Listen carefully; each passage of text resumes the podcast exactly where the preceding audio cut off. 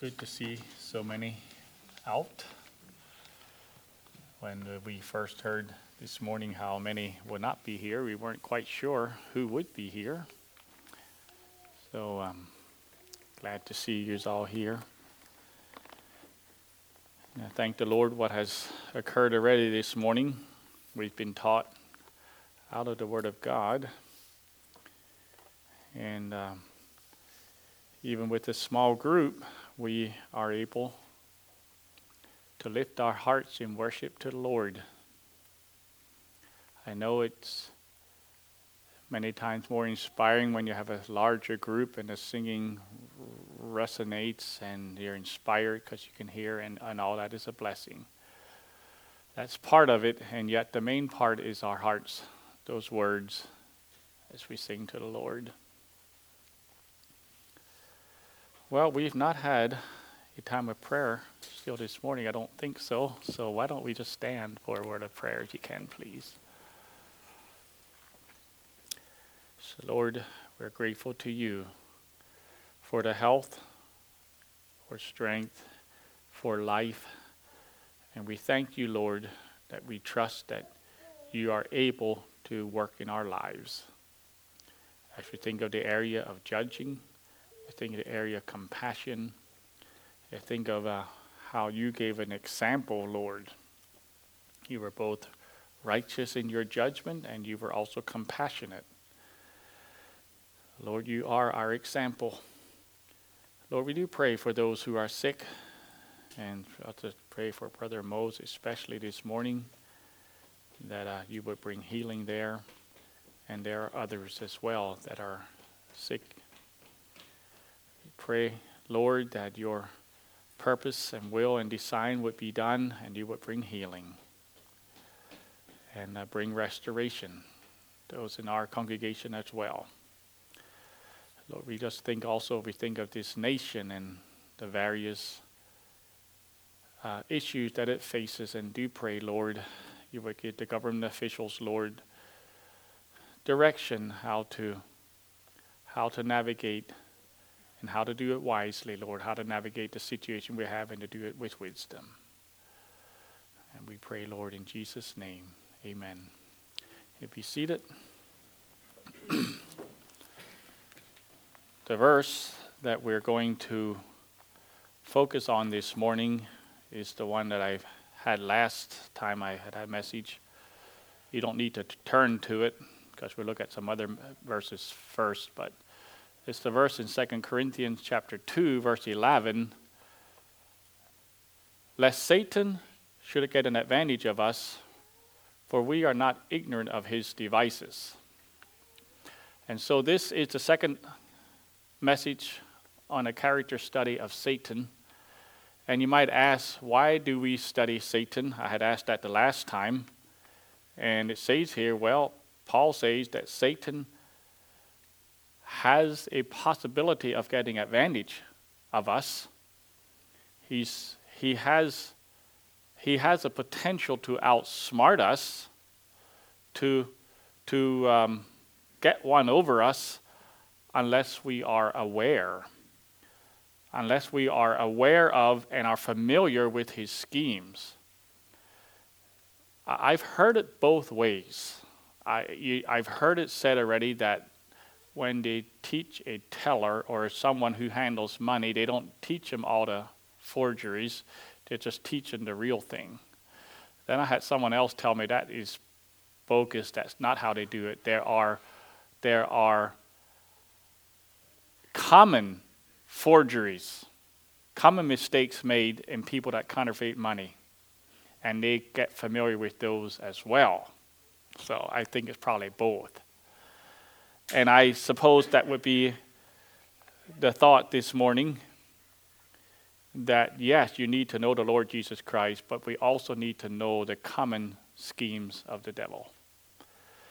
The old adage is not true what you don't know doesn't hurt you. Naivety can be the equivalent of vulnerability and gullibility. And you can turn actually to Proverbs chapter 7. Uh, as I make my argument of why we should study the devil and his tactics. I'll get to the title later. Proverbs chapter, chapter 7, and we'll start at verse 6. For at the window of my house I looked through my casement and beheld among the simple ones, I discerned among the youths a young man void of understanding. Passing through the street near her corner, he went the way to her house in the twilight, in the evening, in the black and dark night. And behold, there met him a woman with the attire of an harlot and subtle of heart. Now, if this young man would not have been ignorant of her devices, he would have never been there at that time of the evening. But he was simple. That means he was naive. He lacked sense. Either, and before we judge the man, right, before we put a judgment on this man, either he was not taught, so he was not taught and as such was ignorant, or maybe he was taught, but he didn't listen well, or maybe he was just flat out rebellious. But one thing we know, he had no idea of the scope of what he was getting into. And then we'll drop down to uh, verse 20, 21, the same chapter. With her much fair speech, she caused him to yield. With the flattering of her lips, she forced him. He goeth after her straightway as an ox goeth to the slaughter, or as a fool to the correction of the stocks, till a dart strike through his liver. As a bird hastened to the snare, and knoweth not that it was for his life.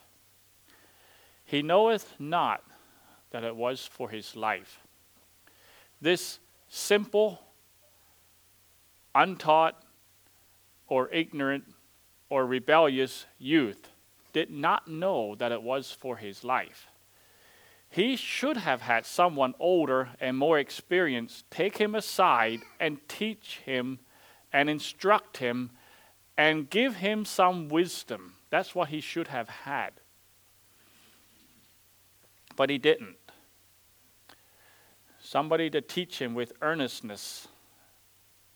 And uh, actually, he should have had what happens here in verses 24 to 27. Hearken unto me now, therefore, all ye, O ye children, and attend to the words of my mouth.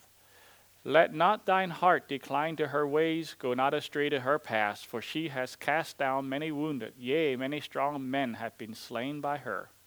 Her house is the way to hell, going down to the chambers of death. And the point I'm making here is if we stay only on the positive, if we only tell the youth what a good marriage is, and we should, and we should tell them that is what they should pursue, and we should. But if we don't warn them of the techniques of the devil, if we don't warn them of the, the issues of the internet and the smartphone or wrong friends or pornography or movies or romance books, all those things, if we don't expose the common ways that a that that people get uh, waylaid and sidetracked and destroyed, if we don't do that, they may never they would they will bring into marriage a lot of baggage, or they may miss it altogether. So, that's my point is why do we study Satan? Well, we we we pursue the Lord Jesus Christ and our relationship with him. He is the ultimate. He's the source of life. He is the victor. He is our sustainer and, and everything that goes with it. In fact, in 1 John chapter 3, talks about Jesus came to destroy the works of the devil. That's part of the ministry of Jesus to undo and take away and destroy the work that the devil did in us.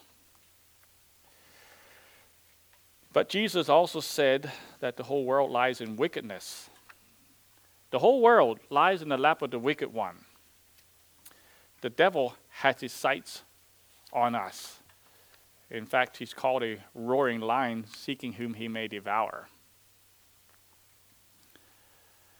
Now, in our first message we had about the character of Satan, we became familiar with Satan's perfection and beauty as the creation of God. God created all the angelic beings, and it seemed to me as I studied that the most perfect and the most beautiful angelic being was named Lucifer.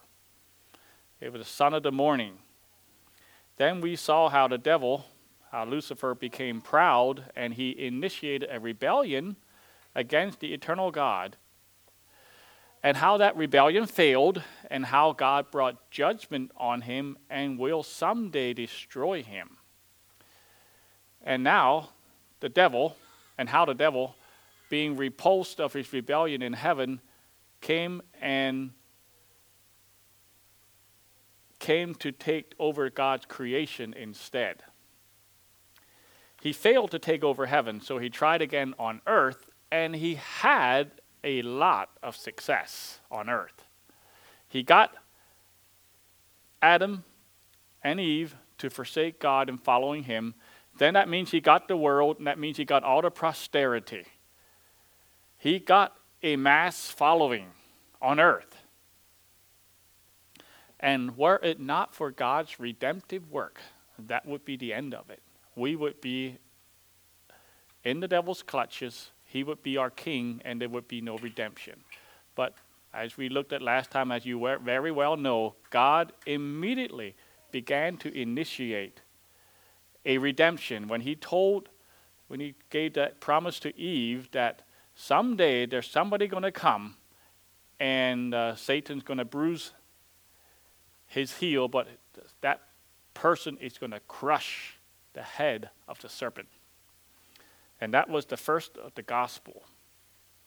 Now, sometimes we get the idea that when Jesus came and he did that combat with the devil, and he overcame and he died on the cross and then he resurrected, we get the idea that sometimes he won such a victory, such a victory in this battle, that the victory's been won, and basically all we need to do is mop up the mess and we can go home.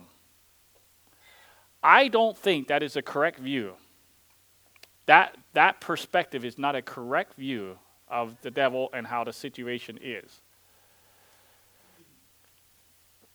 It is true that Satan has been defeated by Jesus by that cross and resurrection. And and you might ask the question, and these are theoretical questions, did the devil have a chance to win? Did the devil have a chance to actually overcome Jesus? And could he have gotten Jesus to sin? If he would have got, been able to get Jesus to sin, the whole plan of redemption would have been a failure in God's sight. And I know we can have discussion. Well, could have he done it or could have he not done it? And we're not here to answer it. The fact is, Jesus won. He won one over the devil, and that clinched it. The devil has absolutely no chance of winning in the end. That's clear. But the point is, the devil is still a powerful foe, and he still runs this world. And we live in the enemy territory. And so it's not a matter that the devil's now defeated and all we got to do is mop up the mess and go home. It's not, it's not, that's not the situation that we find ourselves in. So the devil, his fate is sealed. He is not going to win. His rebellion is going to be a failure. But like we observed the last time, the I wills of God, the devil had five I wills. I will ascend, I will become like, I will ascend to the throne, and all those had those five I wills. And they were, they, he was not able to do that. Then God gave a bunch of I wills in judgment, but most of those judgments are in, still in the future. In fact, Paul, in his letter to the Romans, said to the Romans at the end, near the end of that letter, he said, And the God of peace shall bruise Satan under your feet shortly. Seems like a long time, doesn't it? But it, it hadn't, Satan was still operating, and he is at this point. So, for the time being, the devil is a formidable foe. He is powerful, he is deceptive, he is persuasive, because he never lost his power or his wisdom when he fell. He just changed, instead of serving and worshiping God and doing what God wanted, he has changed. That power has now been changed, and he has become a king in his own right. Not his own right, uh, it's a usurped throne, but he's become and used all that power for himself. He stole and usurped Adam's dominion and he became a ruler of this world. And this world is now his kingdom. So his original plan, like I said, to usurp God failed, but he did set up a rival kingdom to God and he has temporal success. And I want to just give you, just to clinch what I've been saying, I'm going to read to you uh, a few verses in Second Corinthians chapter 2. You don't have to turn there because I'm going to read it in another paraphrase, which brings out, I think, it brings clarity to the King James would need a message to unpack some of those wordings. So I'll just take a shortcut and use the paraphrase. Let no one deceive you in any way, for that day will not come. Paul is telling the Thessalonians they thought it's coming the, the day of the Lord is coming very soon. But he said, That day will not come unless the rebellion come first and the man of lawlessness is revealed, the son of destruction. He will exalt himself and defy everything that people call God and every object of worship. He will even sit in the temple of God, claiming that he himself is God. That's Satan's desire to be worshiped, and he's going to do it in a, in a way in the future that is even beyond, it's going to be more open, let's say it that way. And keep on reading here. Don't you remember that I told you about all this when I was with you? And you know what is holding him back, for he can be revealed only when his time comes. For this lawlessness is already at work secretly, and it will remain secret until the one who is holding it back steps out of the way. Then the man of lawlessness will be revealed. But the Lord Jesus will kill him with the breath of his mouth and destroy him by the splendor of his coming. And that's the point I want to bring out. Satan will be destroyed at the second coming. So he is truly a defeated foe, and his end is sure, but do not make that as a mistake that he has been stripped of his influence and power now. So, back to that verse in the beginning lest Satan should get an advantage of us, for we are not ignorant of his devices. Satan and his demons are our enemies. We, as God's people, are deserters you know what, a, a deserter does not have a high image when you desert. That means you leave one team and you go to another. But we are deserters. We deserted the devil's kingdom and we went to God's kingdom. The devil used to have us. Uh, so we uh, shifted our allegiance from him and to what he offers to Jesus and his rule. Now, it's one thing to have an enemy over there, but it's another thing to have someone that used to be on your side and they left you to go on the other side and now they're fighting against you. I mean, first of all, the devil doesn't love anybody, he just hates God and anything that God made. But he will doubly hate people, he doubly hates those who go over to God's side. The devil is not pleased. I remember reading, and I, I'm not sure how frequently it happened, but I know it happened, that in, uh, in the Cold War era days, when the Soviet Union and the United States were arch enemies of each other, there was this power struggle on a world scale. The two superpowers of the world were well, you say almost at each other's throat. They were mortal enemies. The Soviets had their vision to take over the entire world with their communism, and the United States had it to to uh, well, to uh, keep communism from expansion, further expansion, at, at the very least. Now, some people from the West went to the Soviet Union because they believed in that philosophy or ideology, but most people wanted to come the other way. And that's why the Soviets had to put up their infamous wall, their fence, to keep the people from just coming out in droves. But every once in a while, a higher up government official would defect and come to the West. It could come to America or it could come to uh, Britain or some other place. But though they were now in a free country and they were no longer under the power of the KGB, they were still not safe the Soviet, especially especially the higher up, the Soviets had secret operatives in these countries, and they did not want these government officials to either leak what they what they knew or even just enjoy their life there. And there's a number of them got killed, even after they were in a free country. The Soviet Union was highly motivated to destroy any benefit that their former citizens had in the country they fled to. They did not love these people because they were now the enemy. So the goal was to destroy them. So we used to be part of the devil's ideology. We used to live for the lust of the flesh, the lust of the eyes, and the pride of life. But we accept and we accepted the devil, we accepted his terms, and we lived there. But then we saw a better way we saw that we were run by a tyrant and that it was oppressive and it was a dead end street and it had no good in it. And then we saw there was a better country over there, ruled by a better king that had better promises and had better provisions and had a future.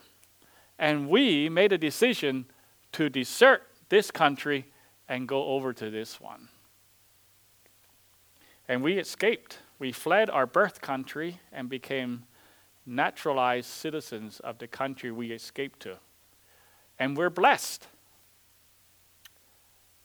Now, are we safe? Are we safe in this country? Are we completely outside the influence and danger of our former ruler? Can we let our guard down and not be concerned about the devil? And of course, we know the answer is no. The devil does hate us. He is an angry enemy and he has schemes. He has schemes to take advantage of us. And as Ephesians 6:11 says to put on the whole armor of God that ye be able to stand against the wiles or the strategies of the devil. So Satan works against God. He keeps people from coming to God if he can and when when then he works to get people away from God once they are God's people. So he has schemes, he has devices, he has subtleties. And this is the title of the message this morning Satan's modus operandi. I think I'm pronouncing that right. Modus operandi is Latin for mode of operation. It's a common term that is used in business, I believe, or criminal investigations and so on. Satan's modus operandi. It's a particular way or method of doing something, especially one that is characteristic or well established. So, we must understand how the devil tends to operate so that we can protect ourselves and avoid his trickery. Wiles means a trick. It's a strategy to overcome or trick someone, like a snare or a trap. Like that young man that went out, he had no idea that he was going to be trapped, but he was. If he would have known it, he could have stayed out of that trap. The devil is not out front what he's doing. He lies in wait and watches for his opportunity. And God's word alerts us to these strategies. And it's actually more. I'm not going to do at all any kind of justice to this this morning, but we will look at a few. And uh, number one strategy is pride because of success. And the reason I have that as number one is because the first time we find the word Satan in the Bible is in 1 Chronicles 21. You can turn there, 1 Chronicles 21. And it's the first time that we find the word Satan in the, uh, in the Bible.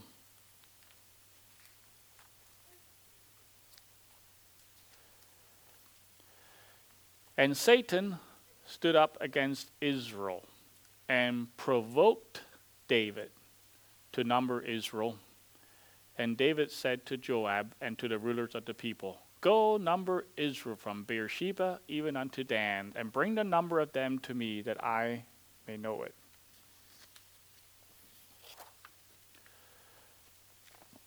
Why did David want to number Israel? Just a little bit of speculation here, but basically, he wanted to know the number of people. It's either pride or self sufficiency or it's just simply, you know, Satan knows that we have a tendency to pride. And we have a tendency to pride of all kinds, in fact. Uh, pride comes in so many ways. You can have a message on pride like you have a message on judging. We have pride when we think we're better than others. We are proud when we think we are worse than others. We are proud when we boast about ourselves, and we are proud when we depreciate ourselves in certain situations. When we're self righteous, we are proud, pride, and it's, and it's pride that causes us to have self pity. So here, David did what might have been an innocent endeavor, but it was not. Satan actually stood up against Israel. He wanted to get Israel, but David was in the way.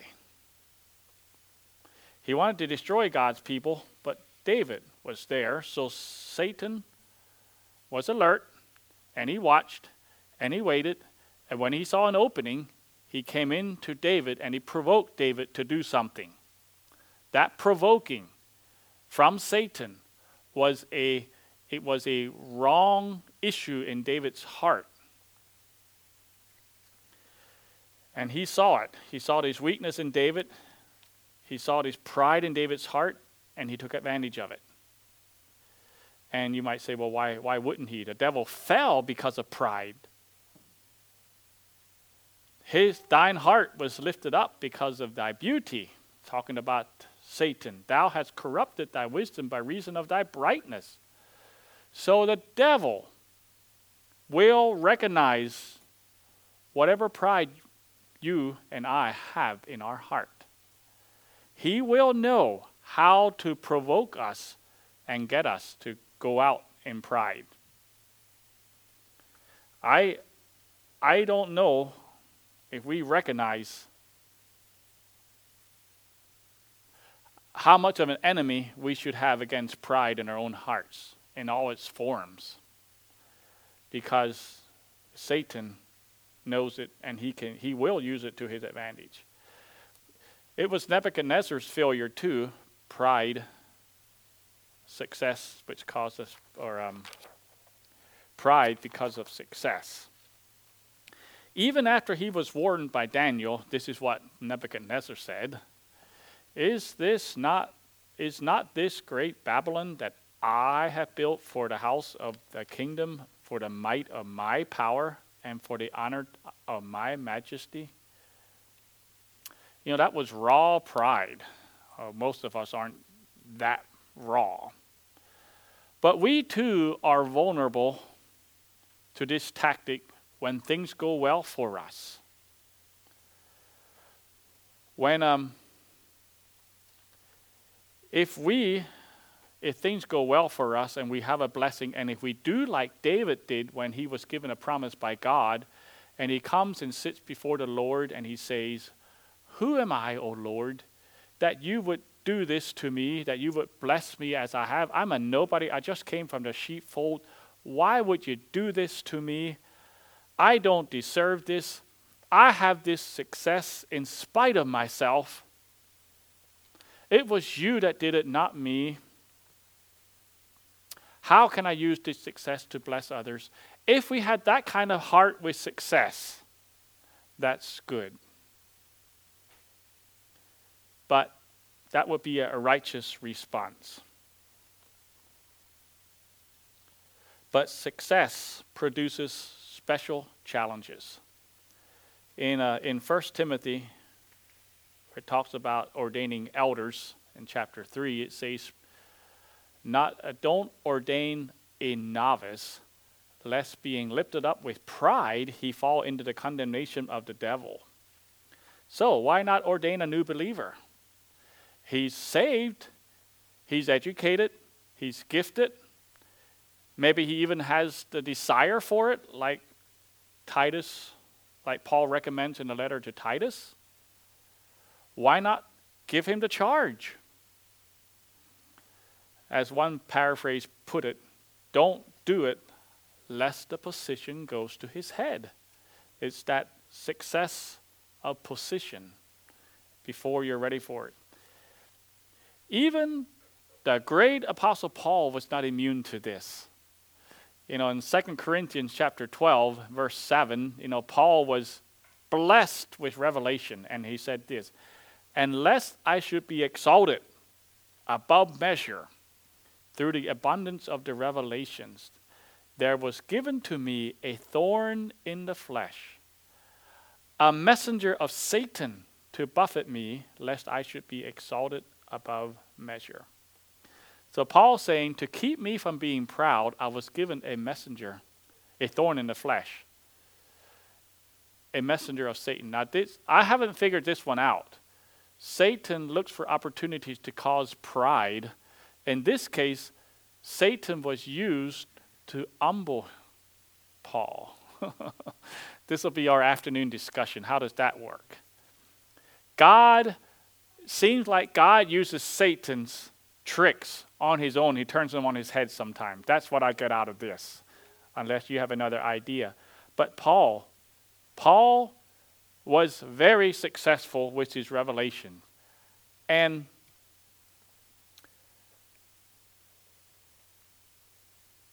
So um, we don't actually know what this thorn in the flesh was. There's many ideas, but it was very, very painful for Paul.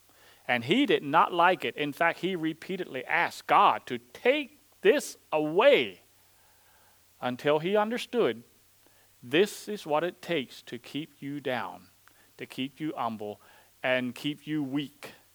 And he said, Okay, I'll gladly take it.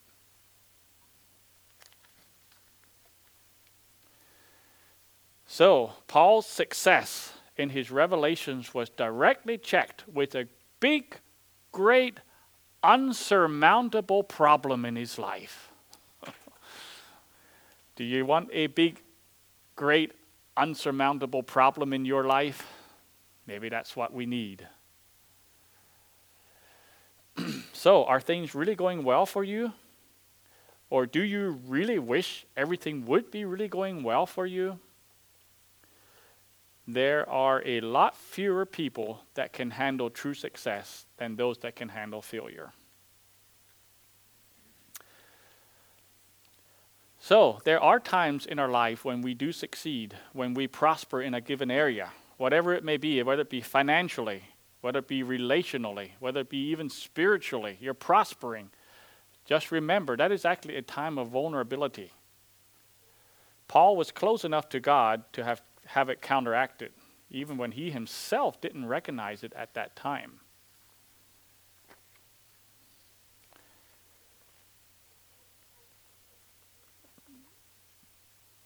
I think I missed something here, but I don't know where it is. Anyhow, so one of the devil's schemes is to tempt us to pride when we are successful. Be aware. The devil's lying in wait. If things are going well for you, in whatever shape or form, or you are, your children are doing better than others, uh, your, uh, your business is doing better, your, your, whatever it is, be actually aware that is actually a time of vulnerability. It's, it's a time to bless God, it's a time to rejoice, but be aware of the devil's tactics. That's the point here. Number two is bypassing the cross. And you can turn to Mark chapter 8 for this one. Mark chapter 8, and we're starting at verse 31. This was actually taught at the uh, Bible school at Harmony this year, uh, this portion of Scripture. Starting at verse 31, Jesus was his, with his disciples, and he said, And he began to teach them that the Son of Man must suffer many things and be rejected of the elders. He must suffer, and he must be rejected of the elders, of the chief priests, and the scribes, and be killed and after three days rise again. And he spake that saying openly. And Peter took him and began to rebuke him. But when he, Jesus, had turned about and looked at his disciples, he rebuked Peter, saying, Get thee behind me, Satan, for thou savorest not the things that be of God, but the things that be of men. I brought this along today. Some of you may not have seen it if you weren't at Bible school.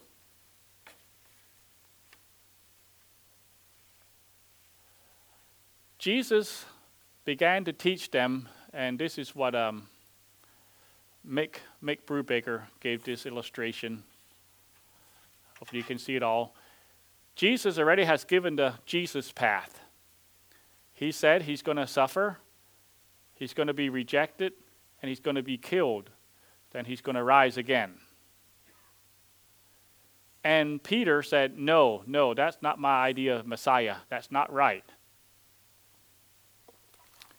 And then Jesus rebuked him, and then he talked, taught something to all his disciples, and he said, And when he had called the people unto him with his disciples also, he said unto them, Whoever will come after me, let him deny himself and take up his cross and follow me. So, this is what Jesus had to do. This is what he calls all his disciples to do. And then he gives some definition for whosoever shall save his life shall lose it, but whosoever shall lose his life for my sake and the gospel's, the same shall save it. And then he says, Well, what shall it profit a man if he gain the whole world? Now we have this uh, saving your life path. You're gaining the world and lose his own soul. Or what shall a man give in exchange for his soul? Whosoever therefore shall be ashamed of me, ashamed of me, and ashamed of my words in this adulterous and sinful generation, of him also shall the Son of Man be ashamed when he cometh in the glory of his Father with the holy angels. So I'm not going to teach much on this. Um, basically, the Jesus path, this was the path that he needed to take to, to rise again, the resurrection, and, and defeat the enemy. This is the way, the losing path that all Christians must take to be saved deny, take up the cross, follow Jesus, this is the way that the world is on. They gain the world, they're ashamed of Christ, and they're ashamed of his words, and they get lost. And the reason I, I chose this one as one of the techniques of Satan is because Peter did that. And Jesus said, Get thee behind me, Satan. It was Satan influencing Peter to get Jesus to bypass the cross. There was a specific path Jesus had to go, and he needed to stay on it, even though it was the hard path, it was countercultural, it didn't meet the prevailing expectation of the Messiah, but it was the path of the Father. And Peter, like I said, he was serious. He said, No, not that. But then Jesus said, Peter, Satan is influencing you. And that's what he does today. Satan influences us to take another path. It's one of his techniques. Like Satan did to Peter. Now, the word, um, the word that Jesus said to Peter, he said, Thou savorest not the things that be of God. And Mick did a little bit of study on that word savoring, and I'm going to look at a few of those places. The word savor means to relish or set your affections or set your minds on something.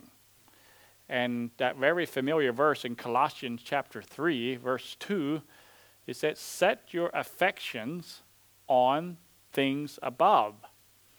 That actually is to savor the things that are above. And what's, what is above? Well, it's Christ that sitteth on the right hand of God. Set your affections, set your savor on, on the Lord Jesus and His will. And what would we do instead of that? Well, set your affection on, affection on things above, not on things on the earth. And what are the things on the earth? Well, that's Satan's kingdom. That's the things of earth. That's the temporal kingdom and it's lived out by his subjects. So Paul is telling the Colossians to, to, to, to stay on this path and to not put their mind on that path. Set your affection on things above, not on things on the earth. Uh, there's one other verse in Romans chapter 8, verse 5, and it's, a, it's just simply a parallel to the whole thing. For, for they that are after the flesh do mind, do savor the things of the flesh. And they that are after the Spirit, they savor the things of the Spirit. And there again, you have very clearly the two kingdoms. You have one kingdom who savors the things of God, and the other who savors the things of Satan. So, flesh there is used as a synonym for Satan's rule, and spirit is used as a synonym for Christ's rule and everyone is following one rule or the other. Now, why do you think the devil wants people, Christians, to bypass the cross and to savor the things of men? Why would Satan want to do that? Well, because he is the ruler of the things of men. He is, like I said, Satan attempts to keep people from coming to God. And when people have come to God, he attempts to bring them back. And that's exactly what he, what he is doing there with Peter. I think of the political situation we are in today. You have the conservatives on the one side, and you have the liberals on the other side. And you have conservative Christians on one side, and you have liberal Christians on the other side. Believe me, there are a lot of Christians on the left. Most of them are liberal. Well, we should vote to end abortion. We should vote to save marriage. No, vote to bring justice to the poor. Vote to give mercy to the poor person who's in jail because we judged him too harshly. Vote for law and order. No, vote for love and mercy. And you have these two political sides there.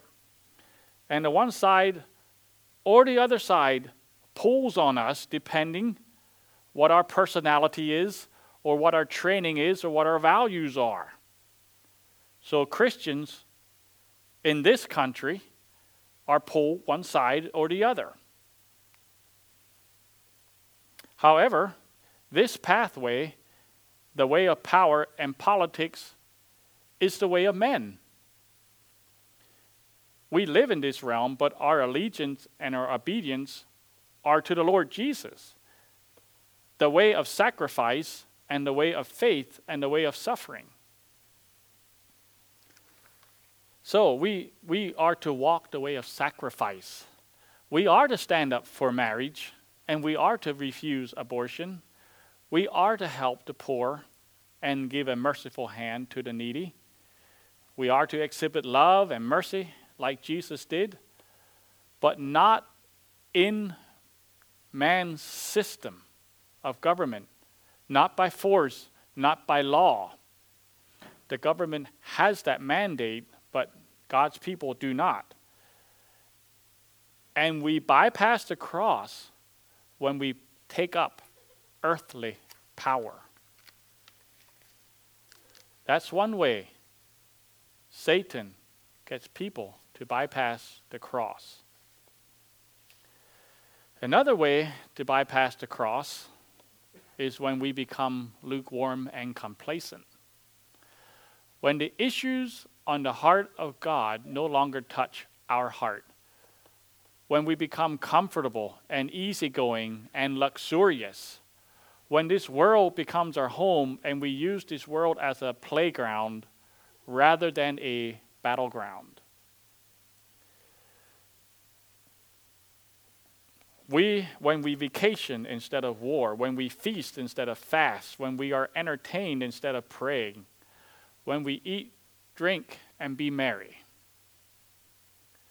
Now, there is a time for recreation and relaxation and enjoyment. I remember sitting across the table from a, a couple at a wedding this past summer, and uh, it was a non plain couple. But I could tell immediately that the wife was, she was sensitive what she ate, but I could tell that he wasn't. and he was sort of chunky. And I think I saw a little bit of her trying to help him with his portions. I think I saw some of that. But I said to her, well, I said, this, after all, this is a wedding. This is a time to, there are times to feast and there are time, there are time to fast and then there's time to feast. And she just said, well, you ask him when he fasted last. Okay, end of discussion. But that's the point. There are times for recreation and relaxation and enjoyment. It's not evil. In fact, it's good. In fact, I was meditating on a certain passage recently and I discovered something new for me.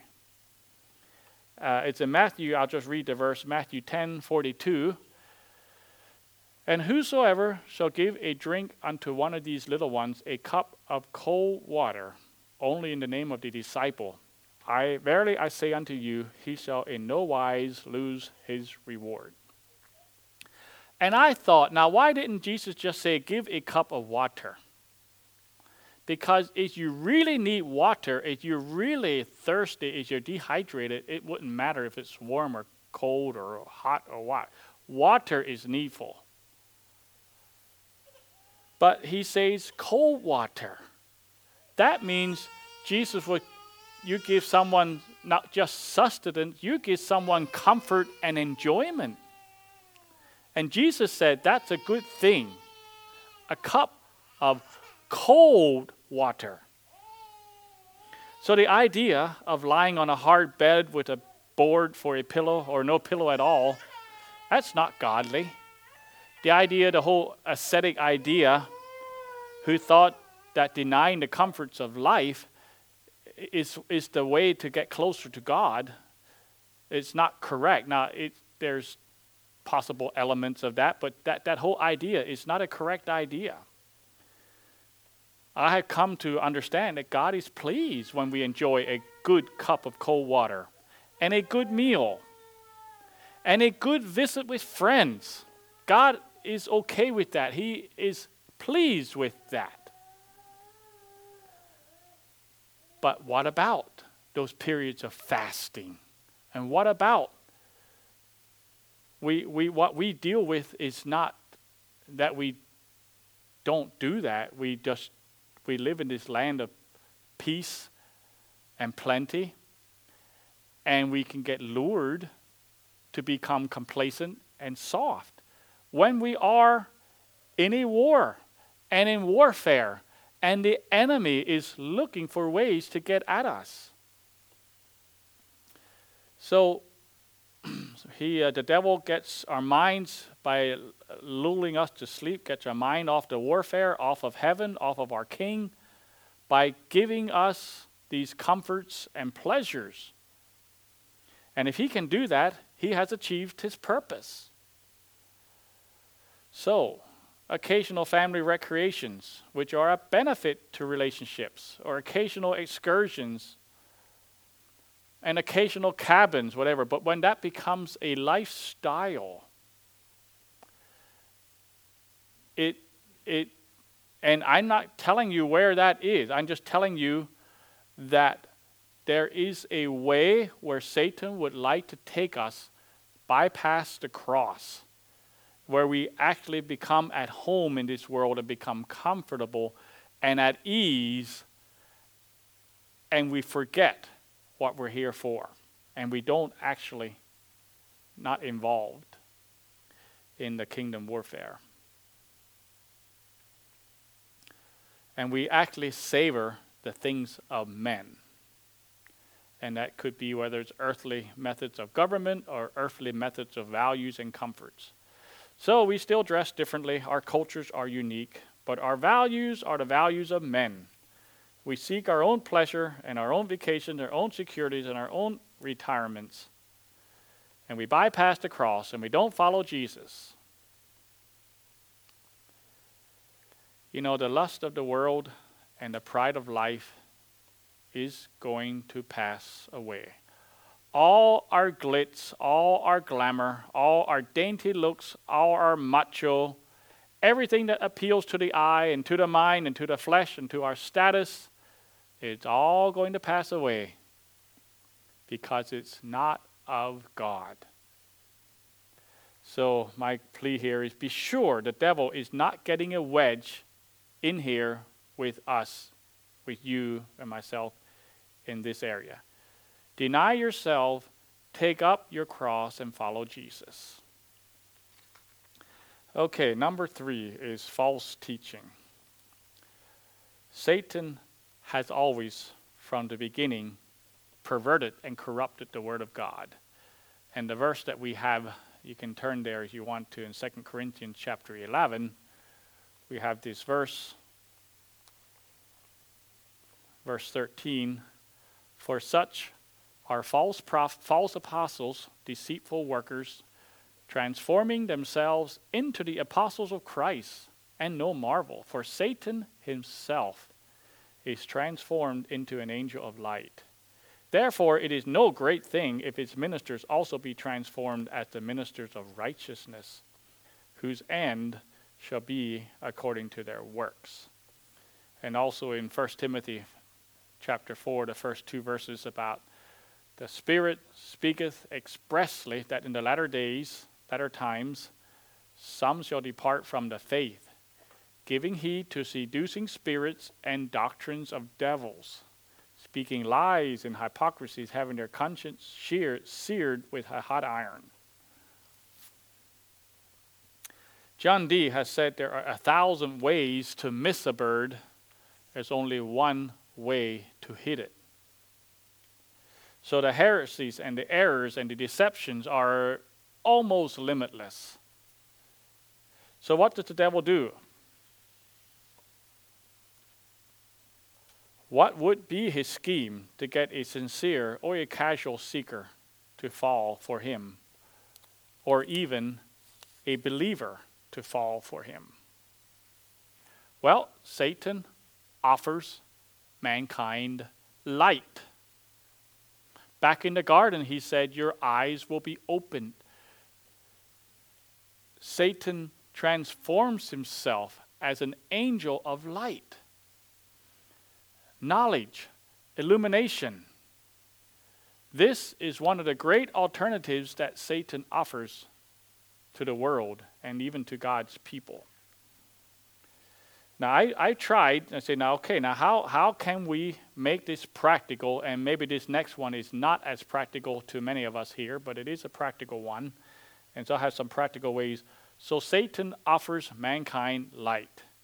Well, one of the lights that Satan offers the world is, and God's people, is, stick with me here, as I just talk about it, higher education.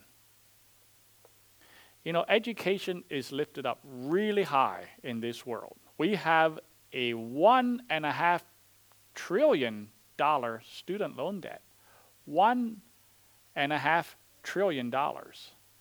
That is a lot. And yet, the push is still to go on to this. Education is absolutely valued by our society. Psychology, to understand the human soul. Sociology, to understand how people can function together without God. Evolution, in its many forms, to understand how the world came into being without believing Genesis. Psychology, humanism, and science are all platforms for the devil. There's a hero inside of you. Man is progressing, he is improving. The devil offers to improve you, he's actually very helpful he is your best friend. He has your best interest in mind. And probably God is the bad guy. Education will really liberate you. And I will say, higher education has taken millions away from an explicit faith in God. It surely has to be one of the devil's successful methods to infiltrate and to misdirect the people of God. To get them to switch from a heavenly kingdom perspective to an earthly one. Now, I'm speaking this as one who loves to learn. I really enjoy discovering new things and new ideas and new concepts. I believe that education is good for God's people within boundaries. But anyone going to a higher learning had better be properly prepared and have an accountability team around them and know what they're going for. Now, there's a story. John Dee, I, I don't remember all the details, but he did go to college. And he did tell me, or I heard him say it one time, and he had that, uh, I don't know if it was directly to me or whether it was on a message that he had an argument with his dad. Might have been maybe the only argument he had. But he was arguing with his dad uh, when after he was going to college about the teachings of Sigmund Freud. His dad had never heard of this guy, this psychologist that was prevalent in that era. Never heard of him. But he knew that what he was teaching was not biblical and he discussed that with his son. And I guess I don't know, John, he could explain exactly what was happening in his heart. I don't know, but and I don't know how how close or how quickly or how nearly. I don't know how he fared in his college. He he ended up okay, but many many don't. So you can ask him for better details. But Satan offers light. He offers the light of education. They said that's the pathway to freedom and illumination and a successful life. And I say, huh, I would say, except in a narrow realm, it is a pathway to the devil's kingdom. Satan offers light, but he also offers not just educational light, he offers spiritual light. He offers his darkness, his spiritual darkness, as light. That's actually what the Gnostics of Paul's day promised. They promised illumination, but it wasn't God's illumination. And so modern television programs such as the Da Vinci Code and seances and uh, fortune tellers, and, and I could go down the whole list. I didn't make a whole list this morning as I was getting ready, but there's a whole lot of mystics and, ah, yeah, whole lot of spiritual light that the devil offers to illuminate yourself. Maybe we could, maybe we could include yoga, and we could include yin and yang, and we could include, I don't know what's all out there. Knowledge is offered. It's secret knowledge, but it's dark knowledge unless it comes from God. It's not knowledge you want. It's knowledge that'll bring you into bondage. That's what it will do if it's from the devil. Just like Adam and Eve got knowledge, but it brought them into bondage. And it's no less so today. I can often hear the background of secular programming when I talk to people that are not Christian, when I talk to them about God, and they are skeptical about the Bible, about the text of the Bible. They are skeptical about the historical Jesus. They are skeptical about lots of things because they have been educated by the educators and they train them. The devil offers light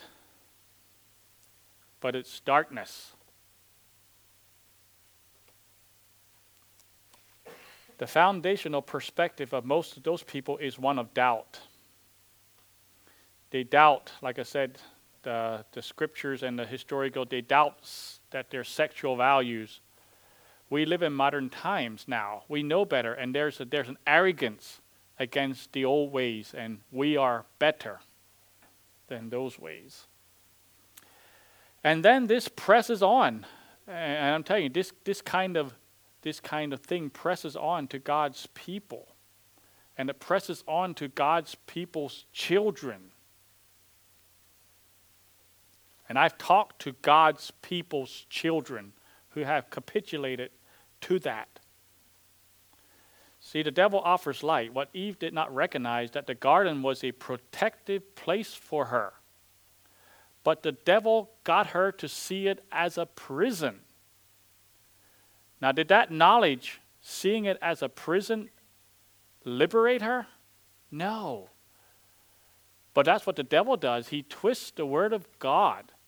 That place was a, a, a, protection, and he made it into a prison until they wanted to get out of it and got into real prison, real bondage.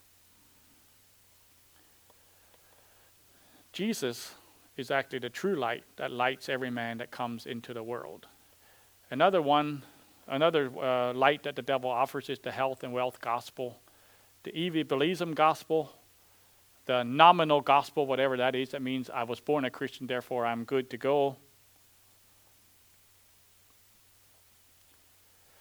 A mystical experience gospel, a liberty gospel and maybe I told this before, my old Lutheran friend that said that you need to believe in the Lord Jesus Christ and then your sins are forgiven, and any, any requirement other than that is works that actually destroys the gospel. Salvation, he says, your salvation does not depend on your works. Now, you've got to be qualified, but it actually does. The path one takes makes all the difference. To be translated, to be born again into the kingdom of God, to a change allegiance from Satan to God, from this world to the world to come, to come will most definitely result in a different life. So the devil does understand human nature very well, and he knows how to get at people. He's good at quoting Bible verses. He's saying, he's good at saying things that are mostly true, but they're misleading. And by the way, if the devil ever says anything that is actually true, he still has a deception somewhere in there. The devil is a liar. He's the father of lies. Just like the God is the father of truth, the devil is the father of lies. And he has deceived the whole world by his lies. He has seducing spirits and he has doctrines of devils. You cannot believe Satan. He's a liar and he is good at it. But all those teachings, what I was talking about, these light that Satan offers, they all deviate from the path Jesus laid out for us the path of denying ourselves, taking up his cross, our cross, and following him. So, I'm only scratching the surface of the devil's modus operandi. There, yeah, I don't think I have another message on it. I just uh, maybe maybe we'll have another message on how to actually protect ourselves more in the area of spiritual warfare. I'm not sure what the next message will be, but I want to say here a few verses right now out of Peter as we close here. Be sober, be vigilant, for the devil, as a roaring lion, seeketh whom he may devour, casting all your care upon him, for he cares for you. So we are not to be anxious. We are to lay our cares on him. He cares for us. But neither are we to let our guard down. We are to fully trust the care of the Savior even as we watch out for the enemy. Christians who don't watch, who aren't sober, who are not vigilant,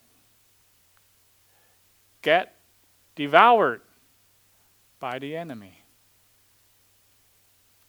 The leaders, church leaders, are to watch over the sheep, over the souls of their people, so that the devil does not devour them. So we have Satan's modus operandi number one, pride because of success. Number two, bypassing the cross. Number three, through false teaching. And then I want these last words of Peter that are so precious in context here. Ye therefore, beloved, 2 Peter chapter 3, the last verses that he, the last words of Peter. Ye therefore, beloved, seeing ye know these things before, beware lest ye also, being led away with the error of the wicked, fall from your own steadfastness but grow in grace and in the knowledge of our Lord and Savior, Jesus Christ. To him be glory, both now and forever. Amen. Amen. May God bless you, and uh, may we may we be interested in each other's lives and help each other. I need your help, and we need each other's help.